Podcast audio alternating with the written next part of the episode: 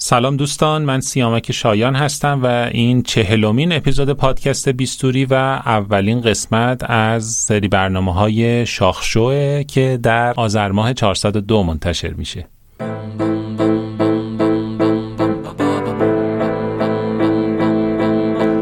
توی پوست تو میرم ببینم. چجوری پای حرفاتم می‌خوام بشینم. چجوری با بیستوری با بودی چطور به اینجا رسیدی؟ چجوری صدای پیش رو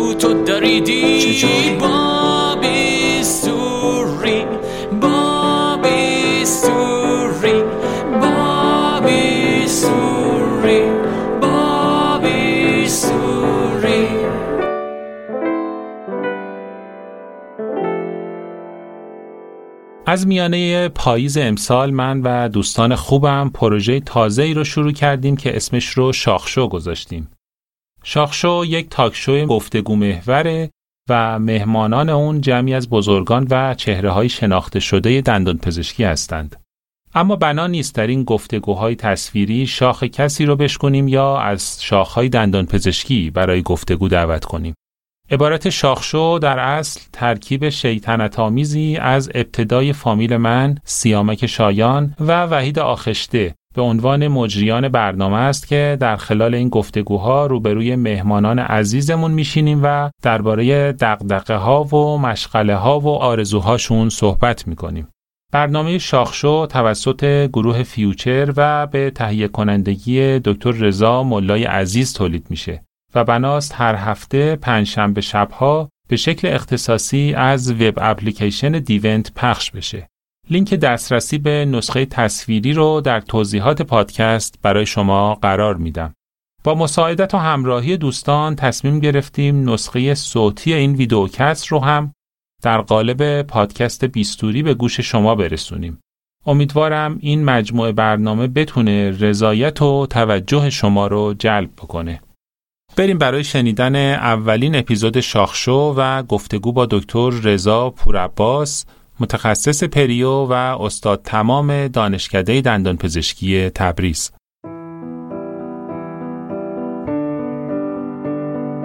یک عضو هیئت علمی دانشگاه رو سازمانی جدا از خودش نمی‌دونید به عنوان خونه خودش می‌دید ما خونه خودمون اگه جایی ببینیم یک بشقابی مثلا رو زمین هست اونو برمیداریم می‌ذاریم سر جاش.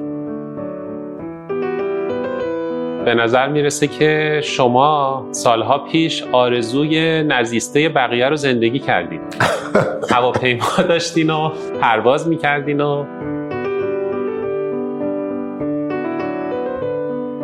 در یک جمله که بخوام بگم ماحصل این قضیه این بود که من به تربولنس بدنم یه مقدار مقاوم شده و تا به حال چندین زلزله شدید که اومده در تبریز هیچ کدوم رو من متوجه نشدم.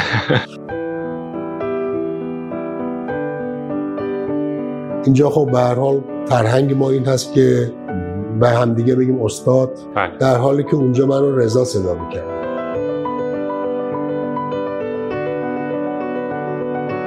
یه دانشجو چطوری می‌تونست شما رو عصبانی کنه؟ شعن بیمارش رو رعایت نکنه حقوق بیمارش رو رعایت نکنه این مواقع در واقع خط قرمزای من انسان بدون ماینستش و بدون معناهایی که بهش معتقد هست واقعا هیچی نیست و اینا چیزایی نیستن که کسی از آدم بتونه بگیره. حس می‌کنم که یک ADHD دارم خودم یعنی ادالت ADHD دارم بخاطر اینکه هیچ وقت یک جا نشستن و ساکن بودن رو اصلا نمی‌تونم تحمل بکنم. اینکه ما علم واقعی رو با علم که ساخته و پرداخته هوش مصنوعی باشه بتونیم افتراق بدیم یک پدیده بغرنج و قامزی است.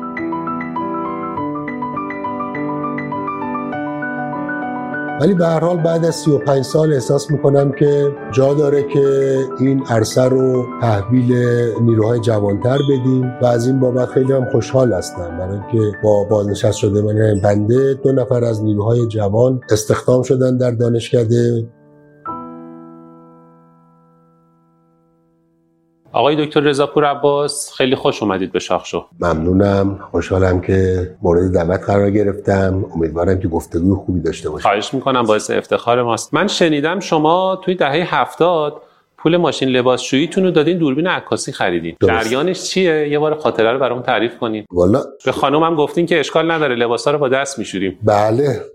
خب این عرشبت که آره این سیاست کلی بخش تخصصی بودش. استاد آقای دکتر تمیزی و سایر اساتیدی که تو بخش پریو بودن یکی از requirement ها این بود که برها ما کیسامون رو present بکنیم و برای این case presentation نیاز به تجهیزات فوتوگرافی کاملی بود مثل لنز ماکروست و مثلا یه دوربین خیلی خوب. و این دوربین خیلی گرون بود و به عبارتی امر دایر شد بین این که دوربین رو بخریم یا لباسشویی که نداشتیم اون رو خریداری بکنیم که خب نهایتا تصمیم بر این شد که با راهنمایی سرکار خانم بنده قرار شد که ما دوربین رو خریداری بکنیم الان پشیمون نیستین از اینکه دوربین خریدین و ماشین لباسشویی نه چون بعدا با قیمت بالاتری فروختمش شما خودتون کمک کردین تو شستشوی لباسا با دست یا به خانم؟ واقعا فرصت نمی کردم ولی اون دوربینه رو بعد فروختم و دو تا ماشین لباسشویی خریدم. نه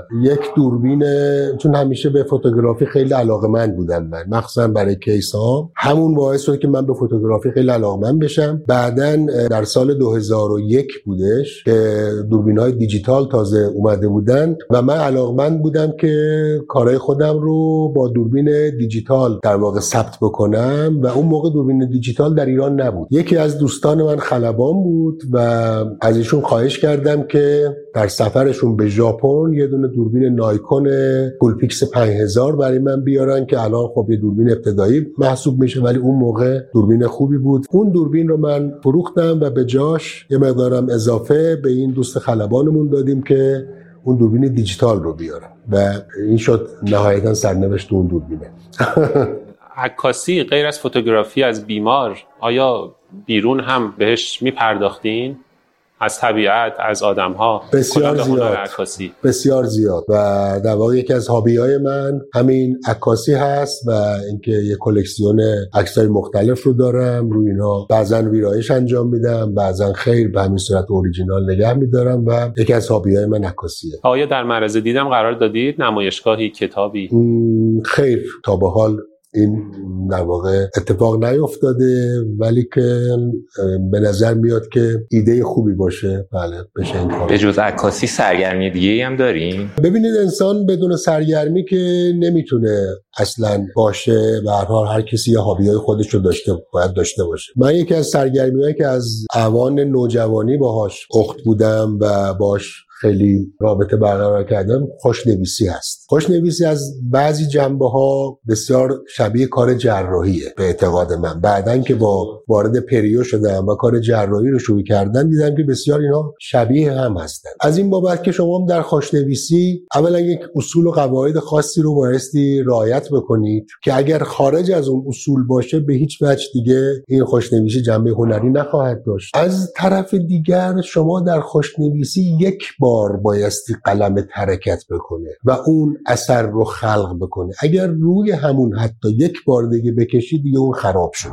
یک بار اشتباه نمی‌تونیم بکنیم. که این رو انجام بدی و درست انجام بدی. مثل جراحی. شما وقتی تیغ جراحی دستته یک بار می‌تونی اینسیژن بدی. بار دوم اگر انجام بدی دیگه اون خراب شده. از این نظر من هنر خوشنویسی رو هم به لحاظ زیبایی های بسریش و هم به لحاظ ماهیت کاری که بسیار شبیه جراحی پریدونتال هست من خیلی دوست میدارم. شما با اینکه آذری هستید ولی تقدیرتون یه جوری با مشهد گره خورده. هم مشهد به دنیا اومدین هم به شکل کاملا اتفاقی دوره عمومی رو مشهد قبول شدین و هم دوره تخصص رو دوباره برگشتید مشهد. بله. شهر اصلیتون اون شهری که مثلا خواستگاه خودتون بدونید آیا الان مشهد یا تبریز؟ سوال سهل و ممتنعی هست. حقیقتش. ببینید من روزی که پایان نامه تخصصیم رو دفاع می کردم در دانشگاه علوم پزشکی مشهد دوستان هم دوره یادشون هست. یک جمله رو گفتم بعد این دوستان همین رو منعکس کردم به خود من بارها به کرات.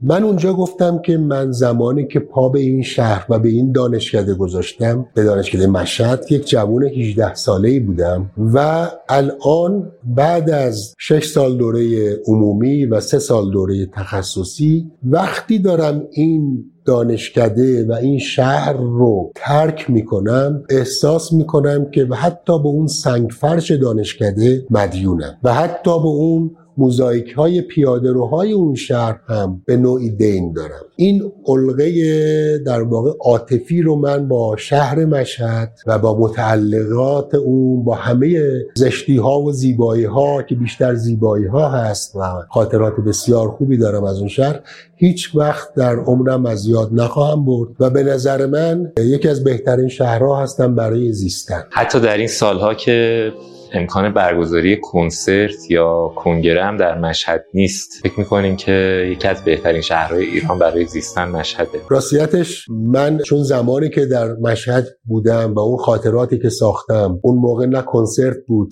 و نه هیچ کدوم از این entertainment ها نبود و بیشترین دلخوشی ما این بود که صدا و سیما روزهای جمعه بعد از ظهر یک سریالی پخش می‌کرد به نام پاییز صحرا. تنها دلخوشی ما همون بود. اون هم ما تلویزیون نداشتیم جمع می‌شدیم خونه یکی از دوستان ایشون هم یه تلویزیون سیاه‌سفید 14 اینچی داشتن و این سریال پاییز صحرا هم بسیار mood غم داشت. علی حال اون تنها دلخوشی ما در اون سالها بود. فکر می‌کنم جمیل شیخی هم بازی می‌کرد. حالا خیلی اطلاع ندارم حقیقتش ولی امیدوارم درست گفته ولی به واسطه اینکه خاطرات و اون در واقع تصویری که من از مشهد در ذهنم مجسم هست اون تصویر هست فرقی نمی‌کنه. تصویر شما بدون کنگره و کنسرت. دقیقا دقیقا.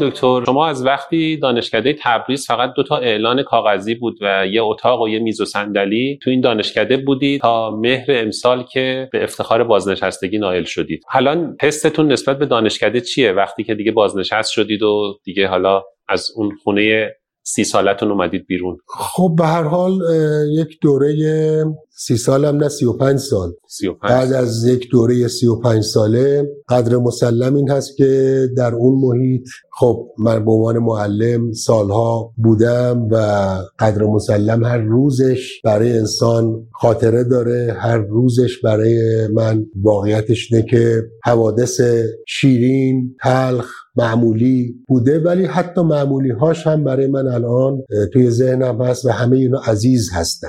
عزیز بودن خیلی مهمه. کفه تلخی و شیرینی ها چجوریه؟ کدوم سنگین تره الان براتون. برای من الان همش به نوعی شیرینی هست. برای اینکه ما رویدادها رو اصولا اینجوری نگاه می‌کنیم. وقتی در بطن اون رویداد هستیم اینها تراژدی ممکنه برای ما باشن. ولی وقتی فاصله می‌گیریم و بیرون از جعبه نگاه می‌کنیم جنبه کمیک اینها و کمدی بودن اینها برای ما پررنگ میشه. وقتی از این دیدگاه نگاه می‌کنم می‌بینم که همه اینها به واقع خاطرات دلنشینی بودند و حالا بعضی برای من درس بودند بعضی ها تجربه بودند. به هر حال همشون مجموعا خاطرات خوب بودن. آقای دکتر همونطور که سیامک گفت یکی دو ماه که بازنشسته شدیم. برنامه روزانه میشه تغییری کرده؟ اون خلای دانشکده رو الان چطور پر می‌کنی؟ به عبارت هیچی. برای اینکه من همون کارهایی که قبلا انجام می‌دادم الانم انجام میدم مطالعه سر جاش هست. ورزش هم سر جاش هست. practice روزانه هم سر جاش هست. و اتفاقا زمانی که بازنشست می شدم یکی دو بار ریاست محترم دانشکده بنده رو خواستن دفترشون و فرمودن که حد امکان بازنشست نشم که من به ایشون گفتم والا من نه از علاقم به کار آکادمیک کم شده و نه استعدادم کم شده به کار آکادمیک. ولی به هر حال بعد از 35 سال احساس می‌کنم که جا داره که این عرصه رو تحویل نیروهای جوانتر بدیم و از این بابت خیلی هم خوشحال هستم. برای اینکه با بازنشست شده من بنده دو نفر از نیروهای جوان در واقع استخدام شدن در دانشکده. البته قبلا هم استخدام بودن دوباره در واقع استخدام دوباره بله به عنوان پیمانی تمدید شد.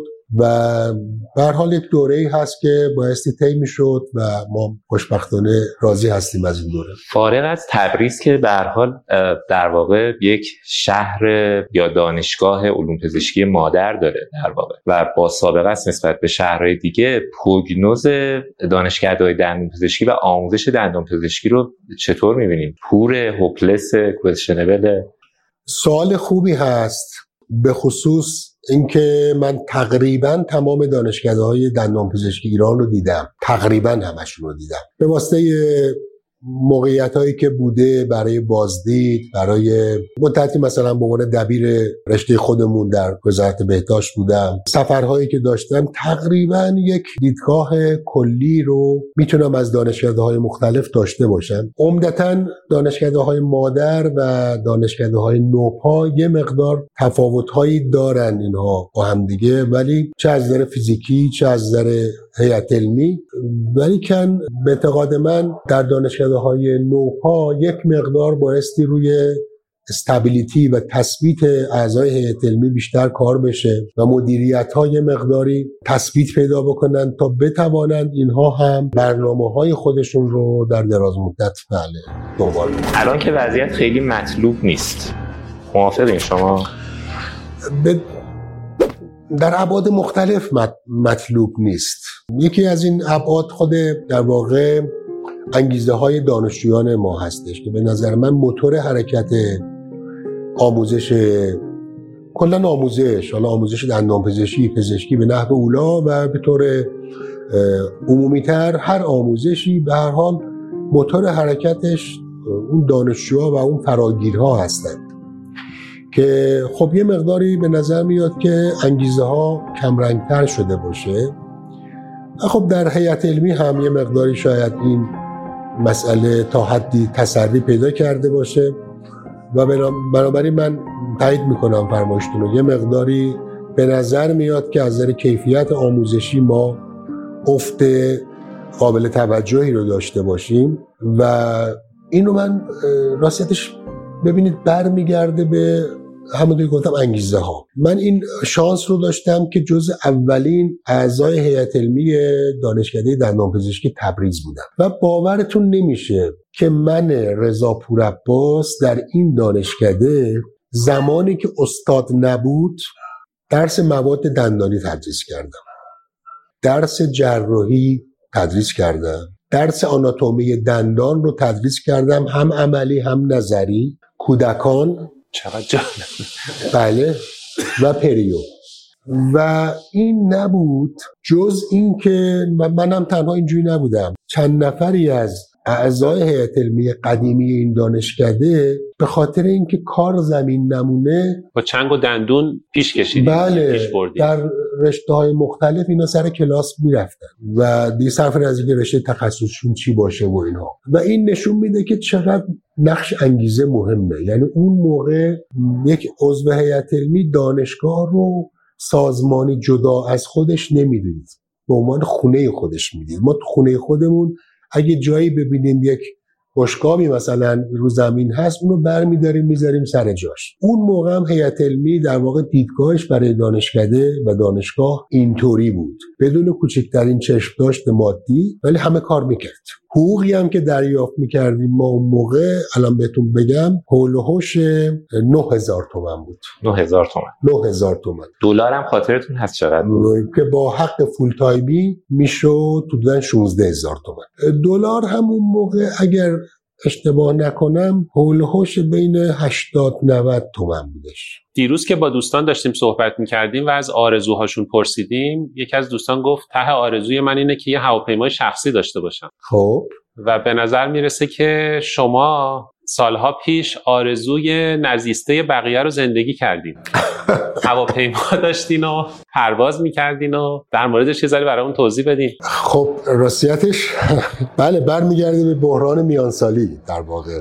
پس حدود 40 سالگی بوده. دقیقا در دهه 40 سالگی. خب من advisor چند تا شرکت ایمپلنت بودم و یکی از کارهایی که باید می‌کردم این بود که سفرهای متعدد داشته باشم به شهرهای مختلف برای کلاسهای مختلف و این سفرها خیلی وقتگیر بود و بعضا مقصدهایی که داشتیم ما یه مقدار برای سفر هوایی مناسب نبود یا مثلا چون من مقیم تبریز بودم باید از تبریز می اومدم مثلا فرودگاه مهرآباد. دو مسیره بود. چند ساعتی می نشستم. فرض کنیم می‌خواستم برم کرمانشاه. بعد از چند ساعت آیا هواپیما تاخیر داشته باشه یا نداشته باشه یا بعضا کنسل بشه؟ این برنامه که تکرار شد من به ذهنم رسید که خب چه خوبه که یک پر... یک هواپیمای یک موتوره داشته باشیم. بخریم. و آره اون موقع هزینه‌ش هم خیلی زیاد نبود. چقدر شد؟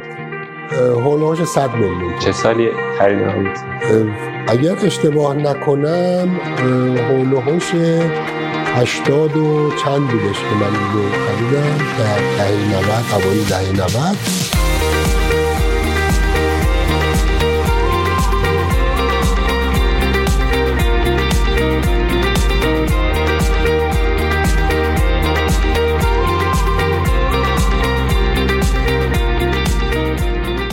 و دیگه بعضی از این مسیرها رو البته با هماهنگی های قبلی می‌تونستیم که خودمون بریم و اون کلاس ها رو فکر کنم جزء معدود یعنی انگشت شمار ایرانیانی باشین که هواپیمای شخصی رو تجربه کردیم. اتفاقا در اون مقطع نه. در اون مقطع تعدادی از همکاران من می‌دونم که علاقمند بودن و این تجربه رو داشتند و این کار رو انجام دادن. بله.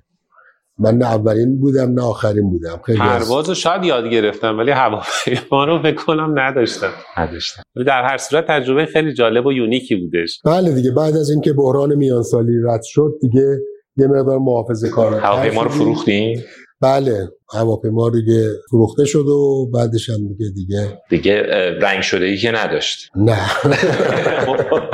قوری اون دیگه, اون دیگه یک بار اگه رنگ بشه دیگه نمیشه. جمعش کرد.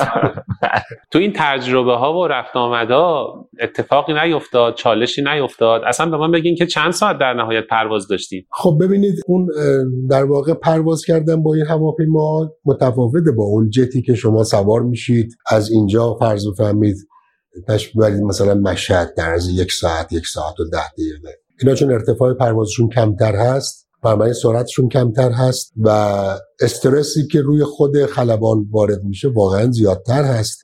در یک جمله که بخوام بگم ماحصل این قضیه این بود که من به تربولنس بدنم یه مقدار مقاوم شده و تا به حال چندین زلزله شدید که اومده در تبریز هیچ کدوم رو من متوجه نشدم. فکر کردم که اینا جزء تربولنس های نرمالیه که هواپیما مثلا داشته آقای شما همیشه اینقدر خوشپوشین؟ شما لطف دارین. به لباسی که میپوشین حساسین از. برند خاصی کت شلوار تهیه می‌کنین یا؟ نه نه. بیشتر هر چیزی که ببینم که خوشم میاد می‌گیرم و همسرتون هم کمک می‌کنن چرا؟ بله.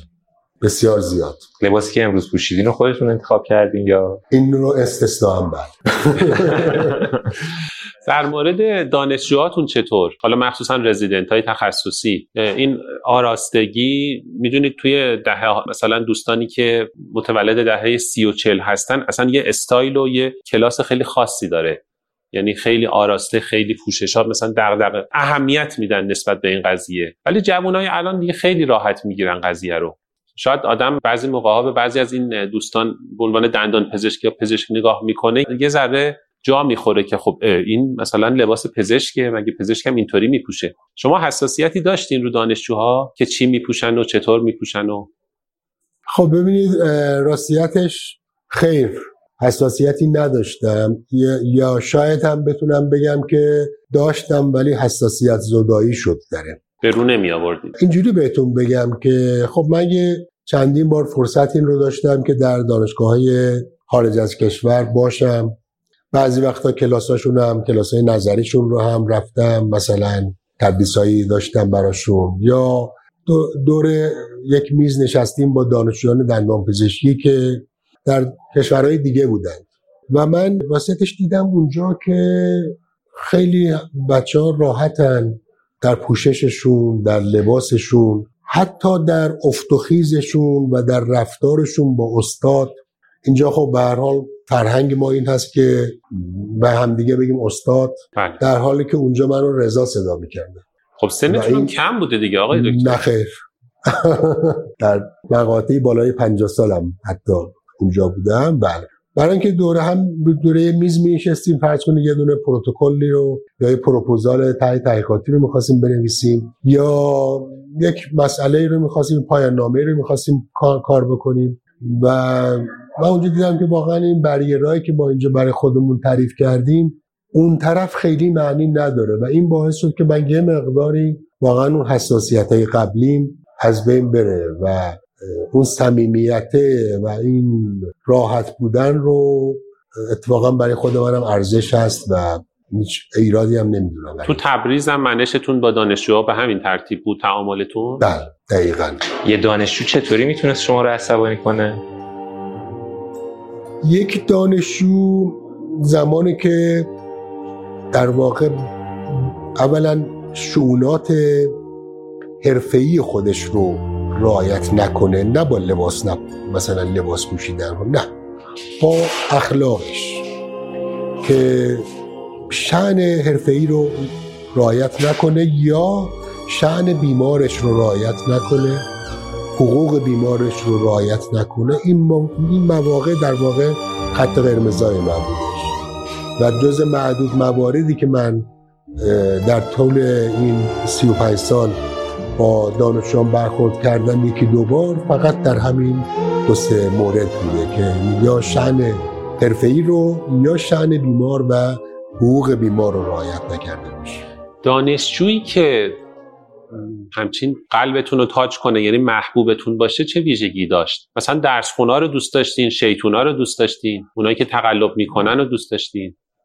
خب سوال خیلی راحتی پرسیدین شما.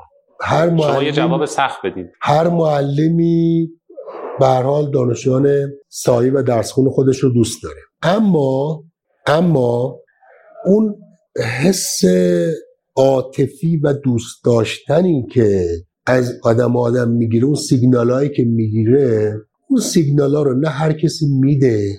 و نه آدم می‌تونه بگیره اون سیگنال ها رو. خب مثال براتون می‌زنم. من در همین ماه پیش یک سفری داشتم به یکی از شهرها. در اون شهر یکی از رزیدنت های سابق من زندگی می‌کرد و خب در یه جایی بود که خیلی از دانشجوهای سابق ما بودن تا اومدن دعوت می‌کردن. تو رو خدا بیاین خونه ما تو رو خدا نمی‌دونم بریم فلان رستوران. ولی خب به هر من سعی می‌کردم که توی هتل باشم. ایشون اومدن گفتن که فلانی من نه در این کنفرانس شرکت کردم نه سخنرانی دارم و نه اصلا ثبت نام کردم. فقط پرسیدم. فهمیدم که تو هستی؟ اومدم فقط ازت خواهش می‌کنم که با هم بریم خونمون به خاطر تو من پدر و مادرم دعوت کردم که خونه ما بیان و دور هم باشیم. ببینید این سیگناله رو آدم وقتی می‌گیره از یه نفر از این آقای دکتر دنو از این آقای دکتر پریدونتیست واقعا دیگه خیلی دلش میلرزه. یعنی این رو باعث میشه که آدم همیشه تو یادش بمونه. بله. آقای شما رویا پرداز بودین؟ رویا پرداز ببینید زندگی بدون رویا هیچ وقت شیرین نیست. و ما چه بخواهیم چه نخواهیم رویاهایی رو پدا پردازش می‌کنیم و بر اساس اون هدف گذاری می‌کنیم تو زندگی و بعد سعی می‌کنیم به اون هدف برسیم. چیزی که الان هستین چقدر شبیه رویاهای جوونیتونه راستش خیلی نزدیکه. پس آدم خوشبختی هستی خیلی نزدیکه. یعنی من همیشه حس می کردم که مثلا در رشته در یکی از رشته های پزشکی ادامه تحصیل بدم. دوست داشتم و در یکی از این رشته ها بیام تدریس بکنم. این رو هم دوست داشتم معلمی رو هم دوست داشتم. و به واسطه این دوتا و خانواده خوبی داشته باشم بنابراین تقریبا اون رویاهایی که تصورم بود در جوانی الان فکر می‌کنم به همین رسیدم آقای دکتر اگه قرار باشه سفر کنید به فضا و سه چیز بتونید با خودتون ببرید. از تمام داشته هاتون چی می‌برید با خودتون؟ در وهله اول مایندستمون انسان بدون مایندستش و بدون معناهایی که بهش معتقد هست واقعا هیچی نیست و اینا چیزایی نیستن که کسی از آدم بتونه بگیره. در اون کتاب انسان در جستجوی معنا این رو آدم به وضوح می‌بینه. تنها چیزی که در محیطی مثل فضا که تنهایی هست سکوت هست شادی نیست ممکنه غم هم باشه یا نباشه تنها چیزی که انسان رو زنده نگه میداره معناهایی است که باش زندگی می‌کنه. حالا اونو که تو فکرتون می‌برید تو چمدونتون چی می‌ذارید؟ توی چمدان هر شود که بنده با خودم یه دونه گوشی هوشمند می‌برم اونجا پادکست گوش بکنم. برای اینکه یکی از هابی های من شنیدن پادکست چه پادکستی گوش میدین خیلی متنوع. بسیار متنوع. اخیرا بیستوری رو هم گوش می‌کنم. ولی از پادکست هایی که من با شروع کردم بی پلاس بوده.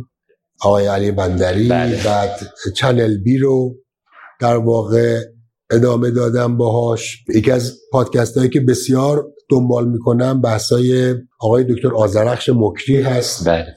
که در زمینه روانپزشکی روانشناسی اینا بسیار در واقع صحبت های بسیار خوبی دارن ایشون. رادیو راه آقای مجتبا شکوری و عرض شود که داستان های تاریخی مثل تراژدی مثل داستان تراژدی. پس گوشی هوشمند رو می‌بریم با خودتون. صد درصد. اینا رو دانلود می‌کنم. بله. که اونجا اول بعد اونجا فرصت کافی دارم که هر رو البته الان استارلینک شاید از اون برم آنتن بده. ممکنه. حالا اون باید گوشی خاصی خودش رو هم داشت دیگه بله. یکی از چیزایی که می‌برم در واقع گوشی هست. برای اینکه گوشی علاوه بر پادکست می‌تونم عکسام رو با خودم ببرم که اینا خاطرات من هستن. و در واقع هر چیزی که لازم داشته باشم چون ببینید نیازهای بیسیک که خب به هر همه جا تامین میشه دیگه.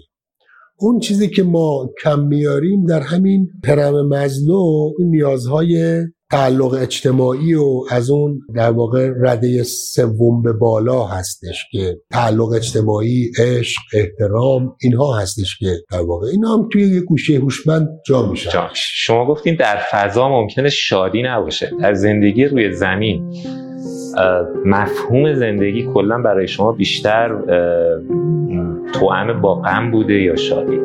هر دو. کدومش غالب تر بوده ببینید غم هم بوده.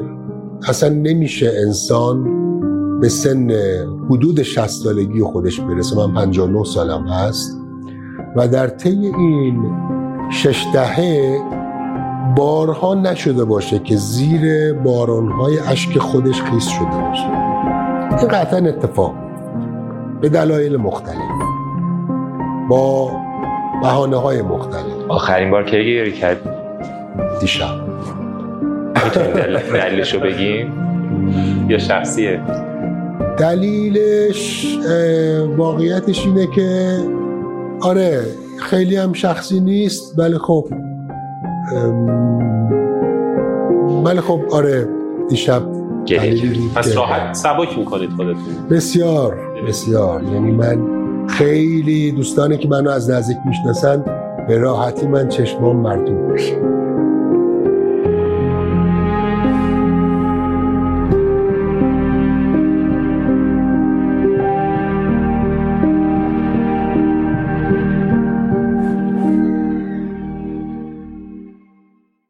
آقای دکتر شما به بازنشستگی هم رسیدین و همچنان فعال و پرجوش و خروش هم مشغول درمان هم مشغول مطالعه و سرچ کی قرار کم کنین این حجم کاری رو یه ذره به آرامش برسین؟ حالا سوالی که میفرمایید یه مقدار عجیبه برای من برای اینکه من آرامشم در همین کاراست. موجید که آسودگی شما عدم حالا نه به اون شدتی که شعارگونه باشه ولی واقعیتش اینه که حس می‌کنم که یک ADHD دارم خودم. یعنی adult ADHD دارم. به خاطر اینکه هیچ وقت یک جا نشستن و ساکن بودن رو اصلا نمی‌تونم تحمل بکنم. الان روز چند ساعت میخوابیم؟ بعضی وقتا چهار پنج ساعت بعضی وقتا هشت ساعت هفت ساعت. آره. ولی در هفته حداقل سه چهار روزی رو شاید فقط چهار پنج ساعت بیشتر. پس 19 20 ساعت در طول اون روزها فعالیت مفید داریم حالا مفید رو به هر بیدارم. بیدار. بله. معمولا سعی می‌کنم یه ورزش روزانه داشته باشم یه ورزش یکی دو ساعته داشته باشم بعدم کارهای دیگه. چی زندگی رو برای شما قابل تحمل می‌کنه؟ عشق. عشق. ببینید زندگی بدون عشق معنی نداره. انسان در هر لحظه بایستی که دوپامین خودش رو تأمین بکنه. و این تنها اکسیری که ما رو می‌تونه سر پا نگه داره عشقه حالا این سوژه عشق ممکنه که متفاوت باشه در هر کسی چیز دیگه ای باشه. ولی به هر حال اگه این رو از آدم بگیرند به نظر من خموت و بدون انرژی خواهد بود. قبل از شروع مصاحبه یک گپ و گفتی با هم داشتیم. یه نکته جالبی رو اشاره کردید در مورد بحث آموزش و اون اینکه الان که دیگه هوش مصنوعی اینقدر توی زندگی ما وارد شده توی آموزش ما هم حضور داره عملا دیگه جایی برای پایان نامه نیست. یعنی هیچ مستاقی نداره که کسی وقت بذاره و مقاله ها رو بالا پایین بکنه. در کسری از ثانیه می‌تونه این اتفاق بیفته. درست. به نظرتون جایگزین پایان نامه چی می‌تونه باشه برای انتهای مسیر آموزش ما تو دندون پزشکی؟ خب ببینید این سوال پاسخ سختی داره. برای اینکه این چالش ظهور در واقع AI یا هوش مصنوعی این چالش رو ما فقط در آموزش نداریم در research هم داریم. الان چون من خودم سالها سردبیر یک مجله بودم یکی از دغدغه های هر سردبیر اینه که واقعا ببینه که این research ی که میاد زیر دستش و قرار هست مجوز انتشارش صادر بشه آیا یک کار اوریجینال هست یا یک نفر نشسته از جاهای مختلف assemble کرده یک مقاله ای رو کمی از اون ور کمی از این ور و این رو برای شما فرستاده؟ قبل از هوش مصنوعی ابزاری که داشتیم ما نرم افزارهای plagiarism بودش سرقت ادبی بود که در اختیار سردبیرا قرار داشت. الان این نرم افزارها برای detect کردن نقش هوش مصنوعی در product های تحقیقاتی کارآمدی خوبی ندارن. یعنی من سردبیر نمی‌دونم که این مقاله اصلا با هوش مصنوعی نوشته شده یا human made هستش. هیچ ابزاری نداره. ابزارهایی هم که release میشه و به نظر میاد که پیشنهاد میشه بعد از مدتی چون طرف مقابل اینها دوباره یک فرد هوشمندی هست یک هوش مصنوعی هست به سرعت اون کارایی خودش رو از دست میده. بنابراین این مسئله مبتلا به نه تنها پایان نامه های ما که یکی از ابزارهای research ما هستند اصلا در بسیاری از مقالات ما هم این رو در واقع باید منتظر باشیم که رد پایی ازش ببینیم. هر جایی که ما نیاز به یک متد تعریف شده ای داریم برای نوشتن یک مقاله مثل systematic review ها یا مثلا پروپوزالی برای یک clinical trial می‌خوام بنویسیم همه اینها به راحتی می‌توانند با ابزار هوش مصنوعی ایجاد بشن صادر بشن و یکی از دلایلی که من الان پز... نمیپذیرم اداره workshop systematic review ها رو زمان یکی از کارهایی که من انجام می‌دادم این بود که برای اعضای هیئت علمی دانشگاه مختلف کارگاه systematic review برگزار می‌کردیم. الان به انحای مختلف از این مسئله طفره میرن به دلیل اینکه می‌دونن که هوش مصنوعی به راحتی قادر خواهد بود در آینده نه چندان دوری کار systematic review رو برای محققین ما انجام بده و یک کار استانداردی رو برامون در واقع انجام بده و در اختیارمون قرار بده. و لذاست که نه تنها پایان نامه ها بلکه اصولا در publication های medical در تولید علم اینکه ما علم واقعی رو با علم که ساخته و پرداخته هوش مصنوعی باشه بتونیم افتراق بدیم یک پدیده بغرنج و غامضی است. نه تنها در product های علمی حتی ما در هنر همین رو داریم. شما الان به راحتی می توانید تصویرسازی بکنید. با استفاده از ابزارهای هوش مصنوعی می توانید تصویرسازی بکنید. می توانید برای تبلیغ یک لیوان مثلا به راحتی به هوش مصنوعی بگه برای من یه عکسی پیدا کن که یک مشتری خاور میانه ای داره این لیوان رو می‌گیره دم درش و خوشحالم هست. و این برای شما این کار انجام میده. نه تنها انجام میده هیچ آدم بشری ولو expert هم باشه قادر به افتراق این تصویر ساخته شده با هوش مصنوعی با چیز اوریجینالش نخواهد بود. و لذاست که بعضا در بعضی از نمایشگاه ها اینا برنده جایزه هم میشن. بله بعضی از product هایی که هوش مصنوعی ایجاد می‌کنه برنده جایزه هنری هم میشن. از کی؟ از کسانی که عمری رو گذاشتن برای این کار هنری که در اون به درجه رسیدن که می‌تونن داوری بکنند. نه اینکه گول زننده باشه برای آدم در واقع مبتدی برای آدم اکسپرت هم قابل شناسایی نیست. و این چیزی که در واقع بغرنجی از موارد قامزی هست که مبایستی یه فکر اساسی براش بکن آقای دکتر من یه چیزی که برام جذابه اینه که آقای دکتر نه تنها از تکنولوژی روز داره استفاده می‌کنه که اخبار رو دنبال می‌کنه در جریان همه چی هست مدیوم های تازه رو یعنی پادکست گوش میدین. آره اون زمانی که هیچکی دوربین دیجیتال ندیده بود نشنیده بود دوربین به دست بودن و این خیلی برام جذابه خیلی جالبه و واقعا باید آفرین گفت به شما. صحبت پایانیمون رو می‌خوایم از زبانتون بشنویم. اگر یه دغدغه‌ای در دلتون هست یا در ذهنتون هست برامون بیان کنید خب بندم مثل هر آدمی که دهه ها از زندگیش گذشته دغدغه اصلیم جوان ها هستند. و آرزوی اگه قرار باشه که داشته باشم برای جوان ها و نسل آینده کشورم هست. که امیدوارم که روزگار به گونه ای پیش بره که این نسل بتوانند با مشکلات کمتر و با اون چیزهایی که آرزو دارن برسن. این دغدغه اصلی من هست و خب عواملی می‌دونم مثل مهاجرت مثل پیدا کردن شغل مناسب تحصیلات مناسب جایگاه اجتماعی مناسب.